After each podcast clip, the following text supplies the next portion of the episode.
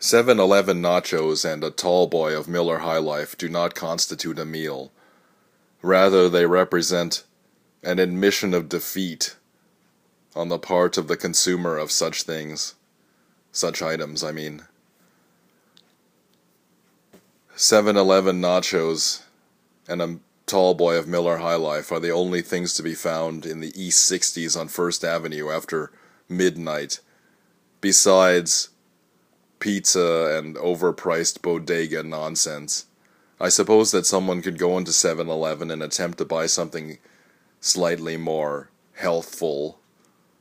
But why would you? What is the point of going into 7 Eleven? Does anyone go into 7 Eleven to buy a salad? 7 Eleven nachos. I haven't lost my taste for you. I've pretty much given up on pizza and burgers and even street cart food from halal carts.